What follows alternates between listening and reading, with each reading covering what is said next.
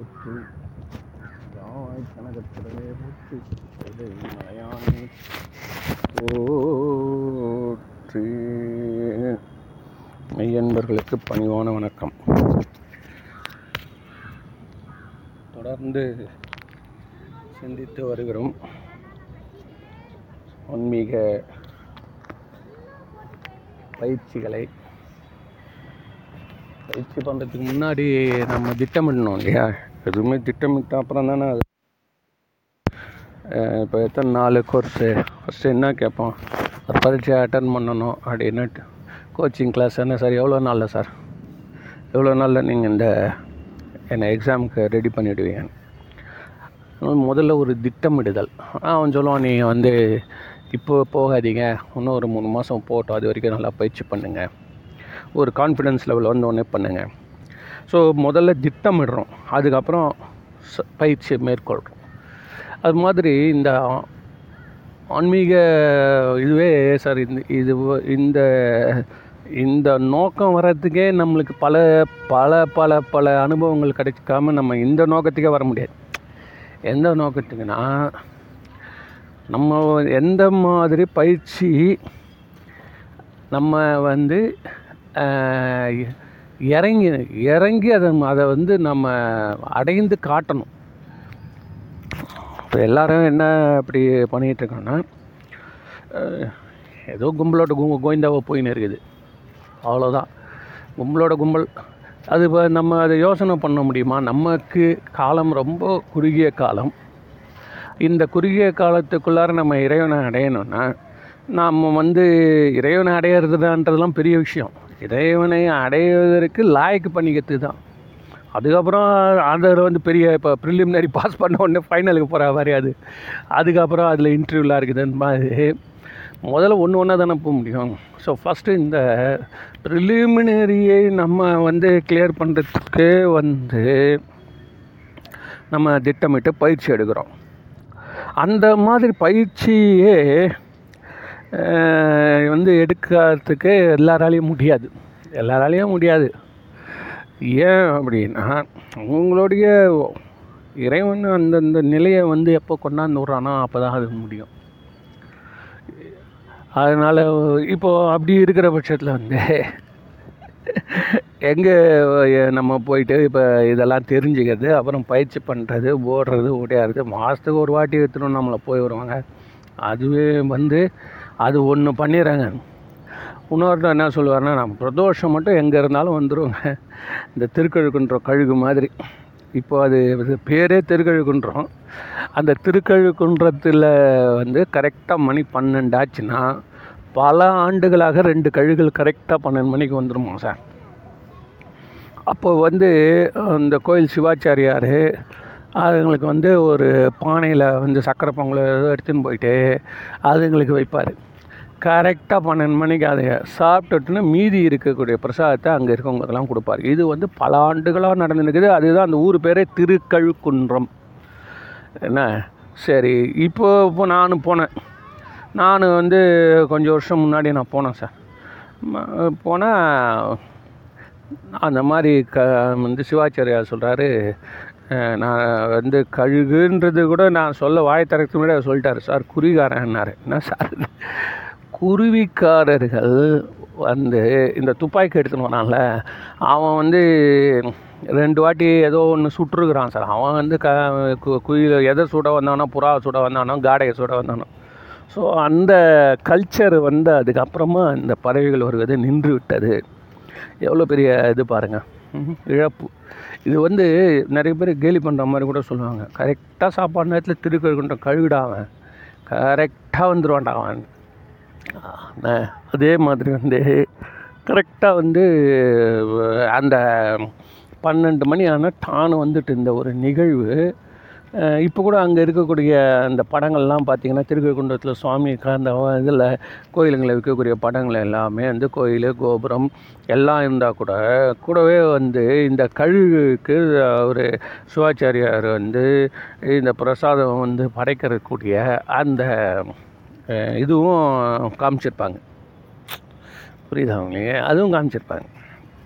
அதனால் அது வந்து இப்போ அது போயிடுச்சு.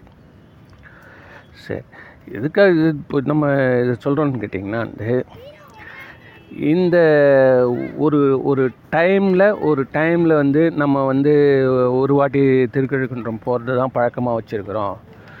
இல்லை திருவண்ணாமலைக்கு போகிறது பழக்கமாக வச்சுருக்குறோம். இல்லை பிரதோஷம் வருது இந்த டைமில் வந்துடுறது டைம் டெல்லிங் வந்து இந்த டைமில் வருவது இருக்குது இல்லையா? அதை தான் நான் இப்போ சொன்னேன் அந்த டைமில் அந்த பயிற்சியை மட்டும் செய்து விட்டால் போதுமா? அப்படின்றது வந்து நம்ம அது அவங்களுடைய ஒவ்வொருத்தருடைய ஆன்மீக அமைப்பு தேவைகளை பொறுத்து தான் அது அமையும். நம்ம ஒன்றும் சொல்ல முடியாது. என்ன? இருந்தாலும் அவங்கவுங்களே அவங்கவுங்களுடைய பயிற்சியின் வேகத்தையும் இதை அதிகப்படுத்துகிறப்ப இ- நமக்கு என்ன சார் வேணும்? கடைசியாக நம்மளுக்கு என்ன வேணும்னா பெரியவங்க என்ன சொல்லி வச்சிருக்கிறாங்களோ அது உண்மையாக பொய்யா? அதை நம்ம அனுபவித்து பார்க்க முடியுமா முடியாது. ஏன் அப்படின்னா இதை சொன்னவெல்லாம் யாரும் காசு வாங்கி டிக்கெட்டு போட்டு ஆசிரமம் நடத்திலாம் சொல்லலை. அதுதான் இங்கே அதில் இருக்கக்கூடிய பெரிய ஒரு விஷயம் என்னென்னா அவன் சொல்லிட்டு போயிட்டான் சொல்லிட்டு போனவங்க அதனால தான் இந்த சைவ சமயத்து மேலே ஒரு பெரிய ஒரு எனக்கு ஒரு அனுதாபம் என்னென்னா நினச்சிருந்தா ஒவ்வொருத்தரும் தனித்தனி மதம் ஆரம்பிச்சிருக்கலாம் சார். எப்படி கேட்டிங்கன்னா இப்போ நம்ம நிறைய இடத்துங்கள கதை கேள்விப்படுறோம். ஒரு ஒரு குருமார்கள் வந்தாங்க இதுதான் அவங்க சொல்லிட்டு போனாங்க. அவர் செய்த அற்புதங்கள் சொல்லிட்டு ஒரு சித்தர் அவர் ஒரு சித்தர் வச்சுருவோமே இங்கே தடிக்கு வந்தாலே சித்தர். என்ன எங்கே போனாலும் சித்தர்? ஆனால் யாருமே வந்து தனியாக ரூட்டு எடுக்கிறதுக்கு வந்து முனையில். சரி சப்போஸ் அப்படி யாராவது எடுத்தால் கூட இல்லை பழைய ஆள் வந்து புது ரூட்டில் போனவனை கூட இதுங்க என்ன பண்ணுதுங்க? பிடிச்சி வச்சுக்குதுங்க தா அவரை வந்து இங்கேருந்தே இவங்க மரியாதை பண்ணுறாங்க அதனால் என்ன ஆகுது கேட்டிங்கன்னா எப்படி வந்து தேன் மட்டும் மட்டும் எடுத்துக்கிற ஒரு தேனி ஒரு மலரில் வந்து என்ன என்னென்னவோ இருக்கும். ஆனால் அந்த தேனில் தேன் மட்டும் அந்த தேனி எடுத்துக்கிற மாதிரி இந்த சமூகம் அந்த இந்து சமயத்தில் இந்த சைவ சமயத்தில் என்ன பண்ணாங்கன்னா இப்போ வள்ளலார் எடுத்துக்கலாம் வள்ளலார் இங்கேருந்து தான் எல்லாம் டெவலப் ஆகிட்டு போனார். கடைசியில் லாஸ்ட்டாக அந்த ராக்கெட் பிரிகிற நேரம் அது மெயின் ராக்கெட் விட்டு தானே அந்த சேட்டலைட் அது பிரியும். அந்த பிரிகிற நேரத்தில் அவர் என்ன பண்ணிட்டாரு தனியாக ஒரு லைன் போட்டார். அவர் ஒன்று வந்து ஜீவகாரணமோ சன்மார்க்கமோ ஏதோ ஒன்று சொல்கிறாங்க அதில் வந்து அவர் தனி லைன் பிடிச்சாரு. அப்போ கூட இந்த சையத்தில் இருக்க என்ன சொல்கிறான் எல்லா சொற்பொழி முடிகிறப்போ அரிப்பெருஞ்சோதி அரிப்பெரு ஏண்டா அவதாயே உன்னை திட்டிட்டு போனாரே ஒரு வேலையாட்டு போனாரியா கடைசியில் அப்படின்னா இதுதான் மெச்சூரிட்டி இதுதான் அந்த மெச்சூரிட்டி நம்ம தலைவன் சொல்கிறாருன்னா அவர் அவர் அவர் லெவலுக்கு அவர் சொல்கிறாருங்க நம்ம லெவலுக்கு இதாங்க அப்படின்னு கரெக்டாக இந்த மாதிரி ஒரு எவ்வளோ எவ்வளோ பேருங்க? எவ்வளோ பேர் இங்கே வந்து பிரிஞ்சோ? இல்லை இதுக்கு இதுக்கு அகெயின்ஸ்டாகவே ஒரு கருத்து சொல்லுவான் சார். ஐயோ அது ஏன் கேட்குறீங்க நான் திருமந்திரத்தை படிச்சுட்டு திருமந்திரத்தில் மேலே ரொம்ப கோபத்தில் இருந்தேன். ஏன்னா ஆசை அருமின் ஆசை அருமின் ஈசனோட ஆயினும் ஆசை அருமின்றான் இந்த பாட்டு உள்ளே வைக்கலாமா? சிவபெருமான் மேலேயே ஆசை வைக்கக்கூடாது. அப்படின்னா நீ என்ன புத்த மதத்துக்கு போயிடுற நீ. அப்புறம் கடவுளே இல்லைன்னு தானே அவன் தானே சொல்லினுக்கிறான். ஆனாலும் எந்த ஆசையும் இருக்கக்கூடாதுன்றானே? அதே தானே ஜெயின சமயம்லாம் சொல்லலாம். அப்போது திருமூலர் வந்து என்ன அது? சித்தர் மாதிரி உட்காந்து கடைசியில் வந்து சமண சித்தர் பு- பௌத்த சித்தர் ஆகிட்டாரு அப்படின்ற மாதிரி இருக்கு. ஆனால் அந்த பாட்டை நம்ம வச்சுருப்போம். ஏன் அப்படின்னா ஒரு அந்த நேரத்தில் சொல்ல வந்தது என்ன அப்படின்னா ஒரு டே- ஒரு ஒரு ஊக்கம் கொடுக்குறாரு. ரொம்ப வந்து நீ வந்து நோண்டி நோண்டி பார்த்துன்னு இருக்காத. இறைவன் மேலே ஆசை வச்சுன்னு உடனே அப்புறம் எதிர்பார்ப்பு வரும் உனக்கு. அதனால் நீ வந்து என்ன இறைவன் முன்னிலைப்படுத்தி நீ எல்லா வேலையும் செஞ்சு போன மத்தத்து சும்மா சும்மா இறைவனாண்ட வந்து போய் போய் நான் வந்து பார் நான் உன் மேலே ரொம்ப ஒன்றும் இல்லை பாரு நீ இல்லாமல் சாப்பிட மாட்டேன் நீ இல்லாமல் எழுந்த மாட்டேன் நீ எல்லாம் பார்த்துக்கோ பார்த்துக்கோ அப்படின்ற மாதிரி எல்லாம் போய் என்ன, உன்னுடைய ஆசையை வந்து வளர்த்துக்காத. நீ உன் கடமை நீ செஞ்சினே போ கடவுள் தானாக வரான். புரியுதா? சும்மா நீ வந்து இறைவனை பேராசைப்பட்டேன் கண்டான் கண்டான் எம்மானேன்னு திருவாசத்துலேயே வரும். அப்பா உன்னை நான் பார்க்கணுன்றது எனக்கு எவ்வளோ பெரிய பேராசை தெரியுமா? நான் எப்பேற்பட்ட மட்டமான ஆள். நீ எவ்வளோ பெரிய உயர்ந்தவன். நம்ம அது மாதிரிலாம் நினைக்கலாமா அப்படின்லாம் கூட அவர் சொல்லுவார். அதனால் அந்த ஒரு கருத்து எதுக்குன்னா பணிவோடு நீ உன் கடமையை செய்கின்றதுக்கு தான் அதை சும்மா இங்கே வந்து வந்து சாமியை சுற்றி சுற்றி உத்து பார்த்துன்னு அப்படியே கடவுள் அங்கேருந்து பூ விழுமா இந்த சினிமாலெலாம் காட்டும். அந்த பூ உழுமா? என்ன? அது மாதிரி கண்ணு திறக்குமா? எனக்கு மட்டும் சிலை அசைஞ்ச மாதிரி இருந்தது சார்னுவான் ஒருத்தவன் வந்து சொல்லுவான். சார் நல்லா கவனிச்சு பார்த்தியானோ இன்னொருத்தன் வந்து சொல்லுவான். சார் இன்னைக்கு கொஞ்சம் சாமி சாஞ்சிருக்கார் சார்னுவான் சார் நான் டெய்லி வரேன் சார். அவர் எனக்கு ஒரு காட்சி கொடுப்பார் சார். ஒருத்தர் சொல்கிறாரு அவர் ரொம்ப சி பயங்கரமான சிவபக்தி உடையவர். இத்தனைக்கு இந்திக்கார். அவர் இந் வடநாட்டிலேருந்து வந்தவருங்க. அவர் வந்து இந்த சிவாலயத்துக்கு வந்து பல லட்சங்கள் பல பேர்கிட்ட கே கேட்டு அவர் அவ்வளோ வசதியானது கிடையாது. ஆனாலும் என்ன பண்ணுறாருன்னா எல்லாராண்டையும் வடக்க போயிட்டு அவங்க சொந்தக்காரங்களாம் வாங்கிட்டு வந்து இங்கே சென்னையில் வந்து ஒரு பெரிய கோயில் கட்டுறாரு. அவர் சொல்கிறாரு இன்றைக்கி சாமி கொஞ்சம் சாஞ்சி இருக்கிறாரு அப்படின்னு. ஆமாண்ணே. அந்த சிவலிங்கத்தை போய் யாராவது சாய்க்க முடியுமா? ஆனால் அவர் சொல்கிறாரு எனக்கு கொஞ்சம் இன்றைக்கி எனக்கு டெய்லி தெரியும் சார்ன்றான் அதனால் இப்போ இதெல்லாம் வந்து அவங்களுடைய பிரேமை பாவனையினால் வரும். புரியுதா? அதெல்லாம் நீ ரொம்ப நீ உண்டு ஊற்று ஊற்று நீ பார்த்தா உனக்கு அது வந்து வேலைக்கு ஆகாது. அதனால தான் சித்தாந்தத்தில் சைவ கிளீனாக தெளிவாக சொல்லிட்டான். ஆ, தெளிவாக சொல்லிட்டான் சார். சில நேரத்தில் அது கசப்பு இருந்தால் கூட இருக்கும் சார். பட் இருந்தாலும் சில பேருக்கு அந்த ட்ரீட்மெண்ட் தேவைப்படுது. எல்லாருக்கும் இல்லை சில பேர் என்ன பண்ணுவான் கடமை விட்டுட்டு இறைவன் பின்னாடியே நீ சுற்றி நின்றியானா உனக்கு இறைவனை அடையக்கூடிய வாய்ப்பு வந்து தள்ளி போயிடும். ஏன் அப்படின்னு கேட்டியானா உன்னை எதுக்குடா நான் இந்த பூமியில் வச்சுருக்கேன்றான் இறைவன். உன்னை எதுக்கு நான் வச்சுருக்கேன்னா நீ வந்து ஒரு வைரம் மாதிரி பட்டத்திட்டம் பண்ணணும் நீ வந்து இல்லை நான் பட்டத்திட்டவே விடமாட்டேன். நான் ஒரே பக்கமாகவே இறைவன் பக்கமாகவே நான் இருப்பேன் அப்படின்னா மற்ற பக்கங்கள் எல்லாம் பட்டத்திட்டம் பெறாததால் அது வேலை போகாது. அதை வந்து உள்ள டிஸ்ப்ளேக்கு வராது. அதுதான் சுவாமி வந்து அதை வச்சுக்க மாட்டார். இது வரைக்கும் புரிஞ்சுனா போதும். இவ்வளோ விஷயம் ப்ராக்டிக்கல் லைஃப் இருக்குது சார் அதில் என்ன என்ன தான் ஒரு என்ன பண்ணுறது எவ்வளோ பேர் எவ்வளோ வராங்க? அந்த ஞானம் இல்லை சார் நம்ம ஆளுங்களுக்கு வந்து கொஞ்சம்னா சார் வா நார்த்தில் பார்க்குறேன் சார் அட்டே எங்கள் அப்பா சார் நேற்று ஒரு நாய்டா டெல்லி பக்கத்தில் நாய்டாவில் வந்து ஒருத்தர் சொற்பொழிவு பண்ணுறார் சார். மூணு மணி நேரம் பேசுகிறாரு வச்சுக்கோங்களேன். அந்த ஸ்டேஜ் மட்டுமே குறைஞ்சது ஒரு பத்து லட்ச ரூபா செலவு பண்ணியிருப்பாங்க. எதுக்கே? அவர் உட்காந்துருக்க ஸ்டேஜ் இருக்கே அது மட்டுமே பத்து லட்ச ரூபா குறைஞ்சது ஒரு ஏழுலேருந்து பத்து பேர் பக்கவாத்தியங்கள். இது இல்லாமல் அந்த மியூசிக்கல் அந்த இது சவுண்ட் சிஸ்டம் இருக்குல்ல அந்த சவுண்டு சிஸ்டம் வந்து இப்போ கூட நம்ம இதில் பார்த்தேன். இப்போ வந்து ஒரு திருவாசகம் ஒரு விழா நடந்தது விண்ணப்பம் மாதிரி ஒன்று நடந்தது அரை நாள் நம்மளில் வந்து சவுண்டு நிறைய சவுண்ட் பாக்ஸ் எல்லாம் நிறையா வச்சுருக்காங்க. ஆனால் பார்த்திங்கன்னா அந்த குவாலிட்டி ஆஃப் த சிஸ்டம் இருக்குல்ல அது வந்து ஒரு வாட்டி கூட வடநாட்டில் அந்த ஏன் கத்துமாறு இந்த எக்கோ சான்ஸே இல்லை சார் என்ன என்னம்மா வச்சுருக்கான் சரி அது போட்டோம் சரி ஜனங்க வந்தாங்களா? அப்படின்னா ஜனங்க நான் சொல்கிறது மாதிரி குறைஞ்சது வந்து ஒரு ஐயாயிரத்துலேருந்து பத்தாயிரம் பேர் வந்திருப்பாங்க சார். ஒரு ஐயாயிரம் பேராவது மினிமம் நான் சொல்கிறது மினிமம் வந்து குறைஞ்சபட்சம் ஒரு தோராயமாக கணக்கு பண்ணோம்னா ஒரு ஐயாயிரம் பேர் பந்தல் உள்ளே உட்காந்துருக்கான் வச்சுருக்கேன் அவ்வளோ பெரிய பந்தல் போட்டுக்கிறான். அதில் ஸ்பீக்கர் சிஸ்டம் வச்சுருக்கான் பாருங்கள் வரிசையாக சார் அந்த கடைசி கோடி வரைக்கும் சார் அடிக்க அடிக்க வச்சுக்கலாம் சார். ஒன்று என்னடா இவ்வளோ பெரிய போர்டு போர்டாக இருக்குது நம்ம சைன் போர்டு மாதிரி இருக்குது என்னடா இவ்வளோ பெரிய அட்வர்டைஸ்மெண்ட்னா எல்லா ஸ்பீக்கர் சிஸ்டம் அதில் கடைசி வரைக்கும் போகுது. இது இல்லாமல் இந்த பந்தலுக்கு வெளியில் இன்னொரு பத்தாயிரம் பேர் இருக்கான். அதுக்கு வெளியில் வந்து கரும்பு சாறு புழிகிறான் சார்.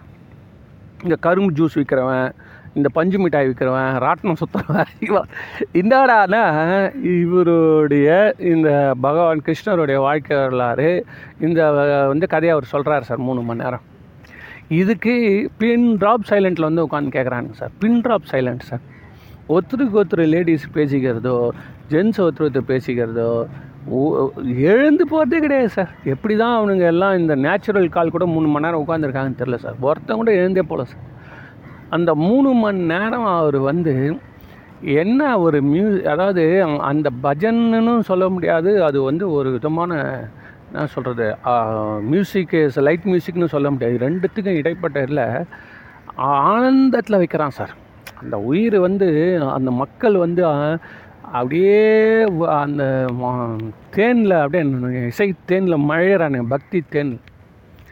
இந்த மாதிரி வந்து அப்படியே அப்பா அப்பா அப்பா அப்பா இதை வந்து மூணு மணி நேரம் எடுத்து கடைசியில் வந்து எல்லாரும் நான் ஒரு விதமான மெல்லிய இலி இயல்பான ஒரு நடனம் உடம்பு அசைச்சு அசைச்சு முடிச்சு. மூணு மணி நேரம் இந்த மாதிரி ஒரு பத்து நாள் நடக்குதுன்னா எத்தனை லட்சங்கள் செலவாகும்னு நினச்சி பாருங்கள் சார். அதில் அவர் சொல்கிறாரு இந்த மொத்த சாலையும் ஒரே குடும்பத்துக்கு தான். அவள் எவ்வளோ பெரிய ஆளாக இருப்பா பாருங்க. சொல்கிறா ஒரே குடும்பம் இதை மொத்தத்தையும் ஏற்றிச்சு அப்படின்னா அவங்க மூலி மூலியமாக நம்மளுக்கு எங்கேன்னு கேட்டிங்கன்னா டெல்லிக்கு பக்கத்தில் எங்கேயோ ஒரு யூபி கிராமத்தில் இருந்தால் இப்போ நம்ம ஒத்துக்கலாம். ஆமாட்டா அப்படியே கிடக்குறானுங்கடா எல்லாரும் பஜனை கோஷ்டிக்காரனுங்க. இவன் இங்கே வந்து டெல்லி பக்கத்தில் இருந்தால் வந்து எவ்வளோ தொழில் வளர்ந்துருக்கக்கூடிய ஒரு இடமா இருக்கும் நாய்டாவில் அதில் வந்து இது வந்து ஒரு பர்டிகுலர் செக்டாரில் இது நடக்குது சார். சரி இதில் என்ன அதிசயம் சார் அப்படின்னீங்கன்னா அதே நாய்டாவில் இதே மாதிரி இன்னொன்று ஒன்று இன்னொரு இப்போ அண்ணா நகர் அவென்யூவில் பத்தாம் அவென்யூவில் இந்த மாதிரி நடக்குது வச்சுங்களேன் திடீர்னு ரெண்டாவது அவென்யூலையும் இதே மாதிரி நடக்குதுன்னா கூட்டம் வருமா சார்? நான் அதே ஆள் அங்கேயே உட்காந்துருக்கு அது சார் ஒரு ஒரு ஒரு சினிமாவில் கூட நம்மளால் ஜனங்களை கட்டி வைக்க முடியாது சார். அதாவது அவங்களுடைய அந்த மனசு வந்து எந்த விதமான விகல்பமும் இல்லை சார். பார்க்குறேன் நான். எல்லாருமே மனசில் வந்து நம்ம பசங்கள்லாம் கோயிலுக்கு போகிறதே ஒரு குறிப்பிட்ட காரணத்துக்கு தான். அங்கே நீங்கள் பார்த்தீங்கன்னா வந்து எந்த ஒரு இதுவுமே தொந்தரவே இல்லை சார். ஒருத்தன் ஓவராக கத்துறது ஓரம் ஆடுறது மற்றவங்க மேலே விழுறது தெய்வம் வர்றது ஒன்றும் இல்லை சார். அவங்க நம்ம வந்து அவங்கள சாதாரணமாக நினச்சிட்டோம். அந்த பக்தியில் பார்க்குறப்ப அவங்க சரி இங்கே இங்கே என்ன நடக்குதுன்னா நம்ம ஊரில் வந்து இங்கே நடக்குது திருவாசகம். ஒரே கோஷம் சார் ஒரே சத்தம். அவங்க வந்து என்னன்னா முறையான பயிற்சி எடுக்கலை.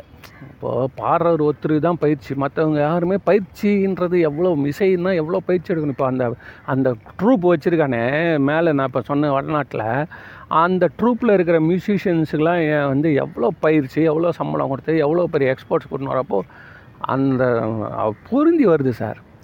இங்கே நம்மளை வந்து ஒரே கோஷம். சரி அது கூட போட்டோம். சரி கருத்து என்ன சொல்கிறான் அப்படின்னு பார்த்தீங்கன்னா அங்கே இருக்கவங்க சாதாரண நல்வழிப்படுத்துகிறான் சார். வேறு ஒன்றுமே இல்லை. ஓ வாயில் சும்மா பான் பராக் போட்டு துப்பாதீங்கடா. இப்பேற்பட்ட வாயில் அந்த வாயில் வந்து நம்மளுக்கு வந்து கிருஷ்ணர் நாமம் வரணும் ராமர் நாமம் வரணும் சிவபெருமான் சிவபாபா நாமம் வரணும்.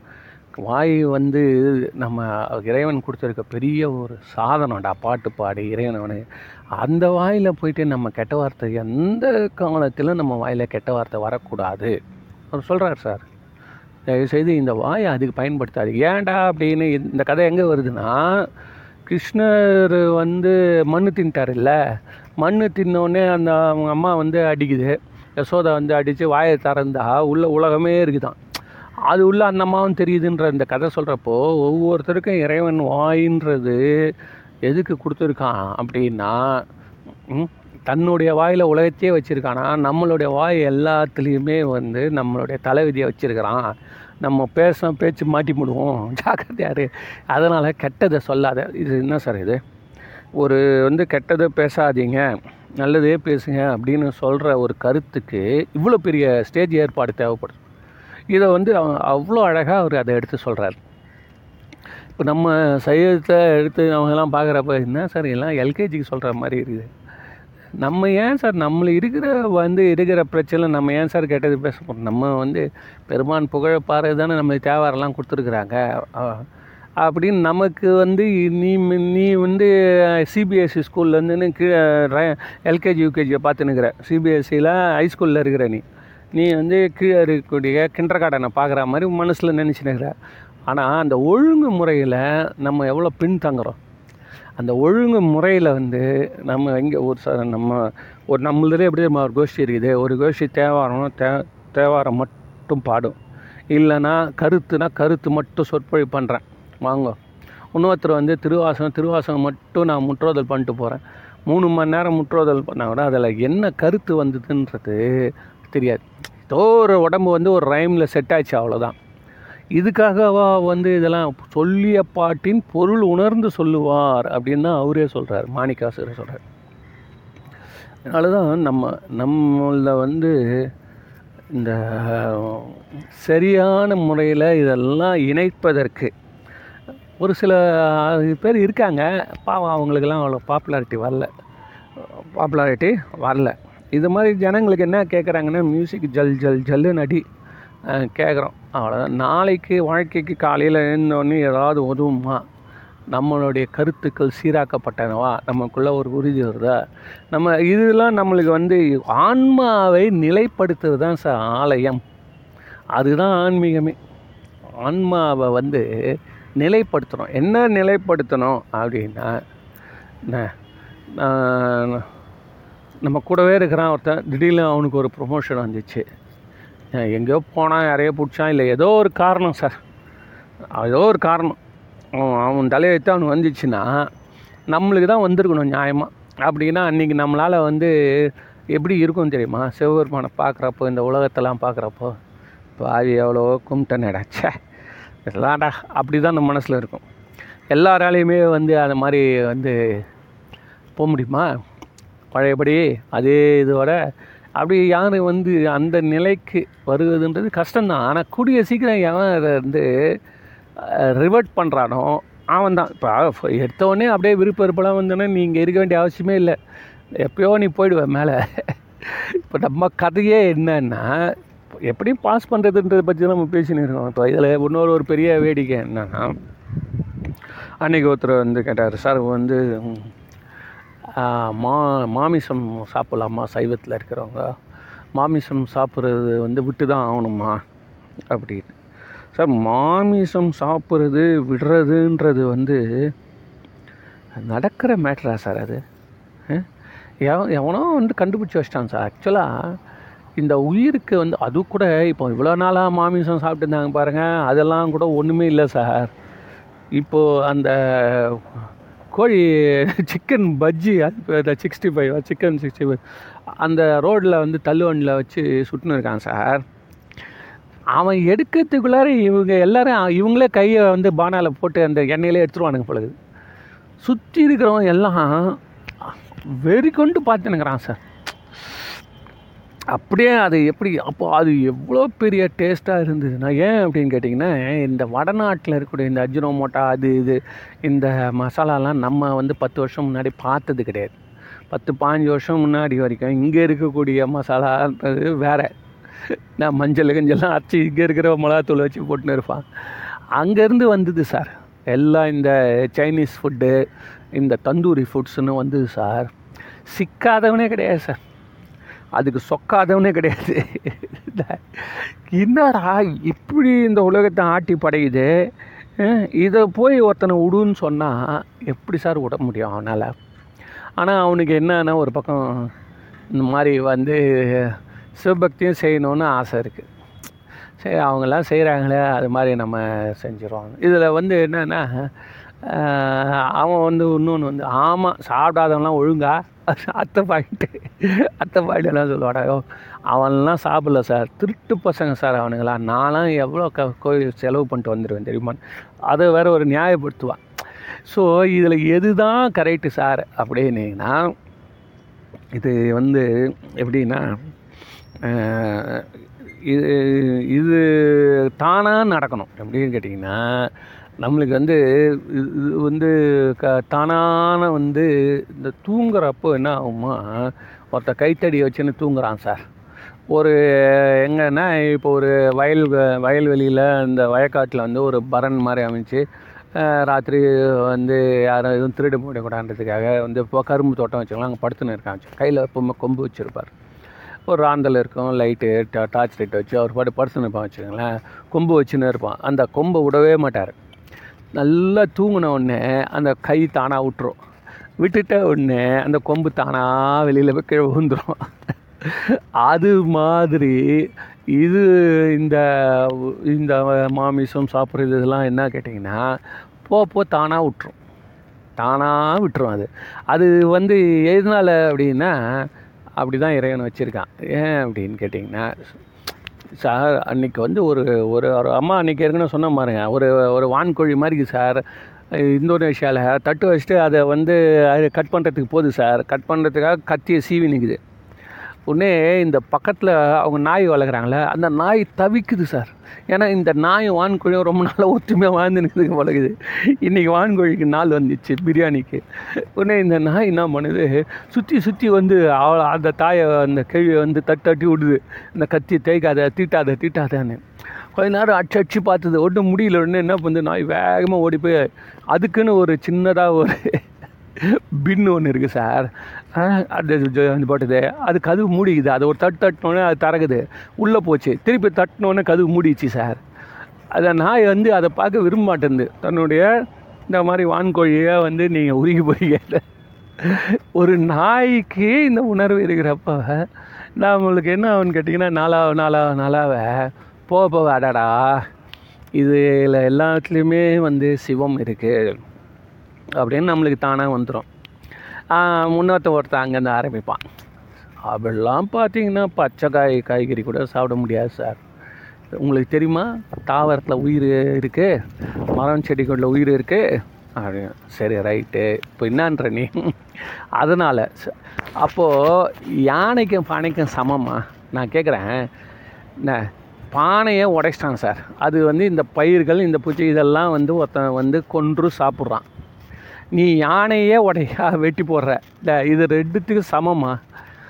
ஆக மொத்தம் இது ரெண்டு சமமா? அப்படின்னு உலகத்தில் எல்லாம் பழமொழி கேட்பாங்களே யானைக்கு பானைக்கு சமமாடா? என்னடா பேச்சு பேசுகிற அப்படின்னு.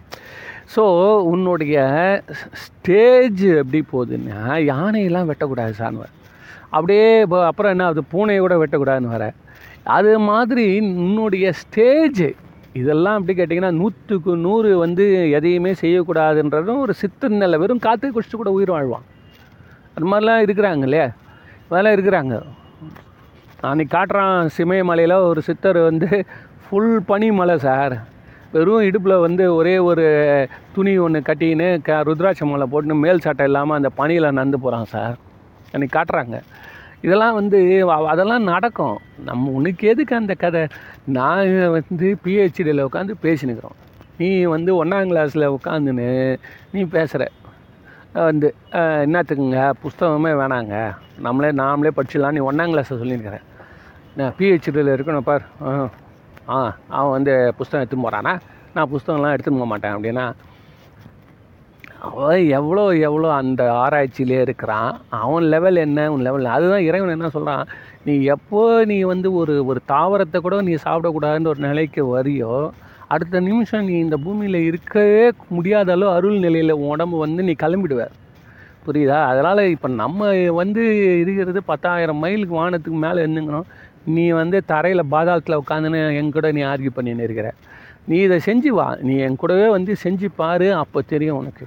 எவ்வளோ எவ்வளோ ஆனந்தத்தை நீ தானாக உயிர்கள் கஷ்டப்படுறத பார்க்குறப்போ நீ வந்து அதை அந்த அந்த இவர் நம்ம பாம்பன் சாமியில் அவர் என்ன பண்ணாராம் அவங்க வீட்டில் உட்காந்து பேசினே யாரோ ஒருத்தர் ஒரு வீட்டில் ஒருத்தர் போயிட்டு தென்னைமலை உட்காந்து அந்த நண்பர்கிட்ட பேசிட்டேக்கா சார். அப்போ வந்து டக்குன்னு ஏதோ ஒரு மூட்டை பூச்சி மாதிரி ஒரு பூச்சி விழுந்துருக்குது. விழுந்த உடனே அந்த வீட்டு பையன் என்ன பண்ணான்னா அவங்க சொல்லி கொடுத்தது போல இருக்குது. உடனே அந்த கால்லையே நசுக்கிட்டான் மூச்சை போ மூட்டை பூச்சை நசுக்கினவுடனே பாமன் சுவாமிகள் சொல்கிறாரு இந்த வீட்டில் ஒரு துக்கம் நிகழ்ந்து போச்சு. என்னது? இந்த வீட்டில் சாவு நிகழ்ந்துச்சு. அதனால் நான் வந்து மூணு நாள் சாப்பிட மாட்டேன். மூணு நாள் நான் சாப்பிட மாட்டேன். அந்த மூணு நாள் கழிச்சு அந்த உயிர் வந்து அது பரலோகம் போகுதுன்றது அதுக்கப்புறமா தான் நான் வந்து இது சாப்பிடுவேன். அதனால் சொல்லிட்டு நான் போய் குளிக்கணும்னு போகிறேன் இது மாதிரி சாவு வீட்டுக்கு போயிட்டு வந்த கதையாகிடுச்சான் அவங்களுடைய உணர்வு முருகர் அப்படியே வரான். அவர் காலை எடுக்கணுன்ட்டாங்க இப்போ கூட ஜிஹெச்சில் இருக்குது சார். நான் அந்த எக்ஸ்ரே ரெண்டுமே அப்படியே இருக்குது. அவருக்கு முதல் நாள் நைட்டு வந்து கால் உடஞ்சிச்சு. காலை வந்து இனியும் இதுக்கு மேலே தாமதிச்சா ஆம்புடேஷனே பண்ணணும்.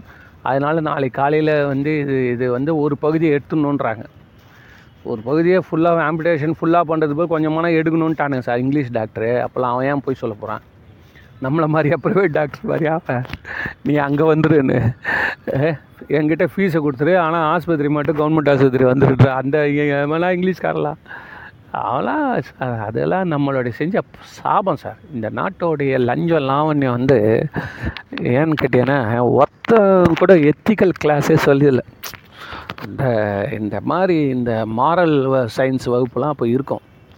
என்ன அதை மாரல் சயின்ஸ் வகுப்பு வந்து என்ன பொறுத்த வரைக்கும் காலேஜ் பிஇ எம்இ எம்டெக் வரைக்கும் எல்லாத்துலேயுமே கூட வைக்கணும்.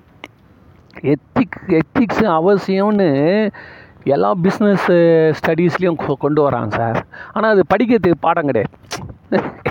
எம்பிஏல போய் பா படித்து பார்க்குறேன் எல்லாத்துலேயும் சொல்கிறான் அதே மாதிரி இன்டர்நேஷ்னல் ஸ்டாண்டர்ட்ஸு உலகத்தில் இருக்க எந்த ஒரு ஸ்டாண்டர்ட்ஸ் எடுத்தாலும் சொல்கிறான் எல்லாத்துலேயுமே நீ வந்து எத்திக்ஸ் இருக்கணும் ஒரு ஒழுங்குமுறை இருக்கணும் ஒரு நியாயம் தர்மத்தை கட்டுப்பட்டு தான் நீ வேலை செய்யணுன்ற சொல்கிறான் சார் ஆனால் எப்படி செய்யணும்னு சொல்ல மாட்டேன்றான் சார் அதுக்கு வகுப்பே கிடையாது சார் இப்போ இந்த கோராம இதுதான் வந்து இந்த கதி ஆளாயிருது புரியுது நம்மளுக்கு? ஸோ இது வந்து இது மாதிரி ஒவ்வொருத்தனும் வந்து இந்த உணர்ந்து பார்க்குறப்போ அவங்களுக்கு அதை பற்றியான கருத்துக்கள் தெரியும். இப்போ பாமன் சாமி வந்து சொல்லிட்டாரு அப்படின்னா அவருடைய லெவல் என்ன? என்ன? நம்மளுடைய லெவல் என்ன? அதனால் இது இந்த இந்த உயர் நிலைக்கு போக போக போக இந்த உயிர் கூட்டத்தின் மீது உங்களுக்கு இருக்கக்கூடிய அந்த கருணைன்றது தானாக வரும். புரியுதா? அது வந்து தானாக வந்துடும் நம்ம எதுவுமே நம்ம இது பண்ண வேண்டாம். அதனால் இது இது there is no hard and fast rule ஆனால் அப்படின்னு சொல்லிட்டு ஆனால்னா போச்சுன்னு அர்த்தம். முதல்ல சொல்கிற கருத்து அவுட்டுன்னு அர்த்தம். அதை நான் சொல்கிறேன் ஆனால் சொல்ல இருப்பினும் இருப்பினும் சொல்லலாம். இருப்பினும்னா அதுவும் ஒரு இது கருத்து தான். இருப்பினும் நம்ம வந்து செய்கிறவனை இகழக்கூடாது. யார் ஒருத்தன் இதெல்லாம் விட்டுட்டு ஒழுங்காக போயினுங்கிறான் அவனை நம்ம வந்து இகழக்கூடாது. அதான் சரி நீ செய்கிறது சிறப்பான செயல் நீ செய்ப்பா நான் வந்து எப்போ நான் வந்து இறைவன் எனக்கு அந்த ஒரு சக்தியை தைரியத்தை கொடுக்குறானோ அன்னைக்கு நான் செய்கிறோம் இப்போ சாதாரணமாக டீ காப்பி குடிச்சுன்னு விட முடியுமா சார்? நிச்சயமாக முடியாது சார். குடி குடிக்கிறவனை விட்ருங்க டீ காப்பியே காலையில் இருந்து அன்றைக்கெல்லாம் அவனுக்கு மூட் அவுட் ஆகிடும் அன்றைக்கெல்லாம் அவனுக்கு பிரெயினுக்குள்ளே ஒரு எரிச்சல் இருக்கும். அவன் கேட்குறபடி டீ அதே சூடில் வரணும். இது இதெல்லாம் நம்ம வச்சுருக்குறோம். இன்னும் சில பேர் வச்சுருப்பான். என்ன? டீ காபி அதுக்கப்புறம் வந்து இந்த பாக்கு. இந்த பாக்கு பர்டிகுலர் பிராண்டு பாக்கு இல்லைன்னா அன்றைக்கி அவுட்டு நானே கொஞ்ச நாளாக இந்த பாக்கு போட்டதில் எனக்கு என்ன ஆச்சுன்னா இந்த கிரேன் பார்க்கு இல்லைன்னா முடியாது. அஜந்தா பார்க்கு அஜந்தா தானே. அதுவும் சிட்டி விட்டு வெளில போனால் எதுவுமே கிடைக்காது. அவன் வேறு ஏதோ வச்சுன்னுக்குறான் என்னடா இது இப்படி இருக்குதுன்னு அதில் அன்றைக்கெல்லாம் நம்மளுக்கு வந்து என்னவோ இழந்த மாதிரி இருக்குது. ஒரு பழக்கத்துக்கு உட்படுத்திட்டோம் வச்சுக்கேன் நம்ம பிரெயினை ஒன்றும் பண்ண முடியாது சார் அது நம்மளே நான் இது நல்லதுக்கும் அதே தான் கெட்டதுக்கும் அதே தான். நல்லதுக்கும் அதே ரூல் தான். உன்னை பழக்கப்படுத்திட்டியானா அந்த நல்லது செய்யாமல் உன்னை மனசு ஓயாது. கெட்டதுக்கும் அதே தான் அதனால் இந்த ஆன்மீக பயிற்சின்றது எக்காலத்திலும் நம்ம வந்து சிறந்தது தான் அதை நம்ம சிறுக சிறுக பயிற்சி பண்ண பண்ண நமக்கு ஒரு நல்ல முன்னேற்றத்தை கொடுக்கும்னு சொல்லி நிறைவு செய்கிறேன் விட்டு போச்சு மச்சான் பாயிண்ட்டு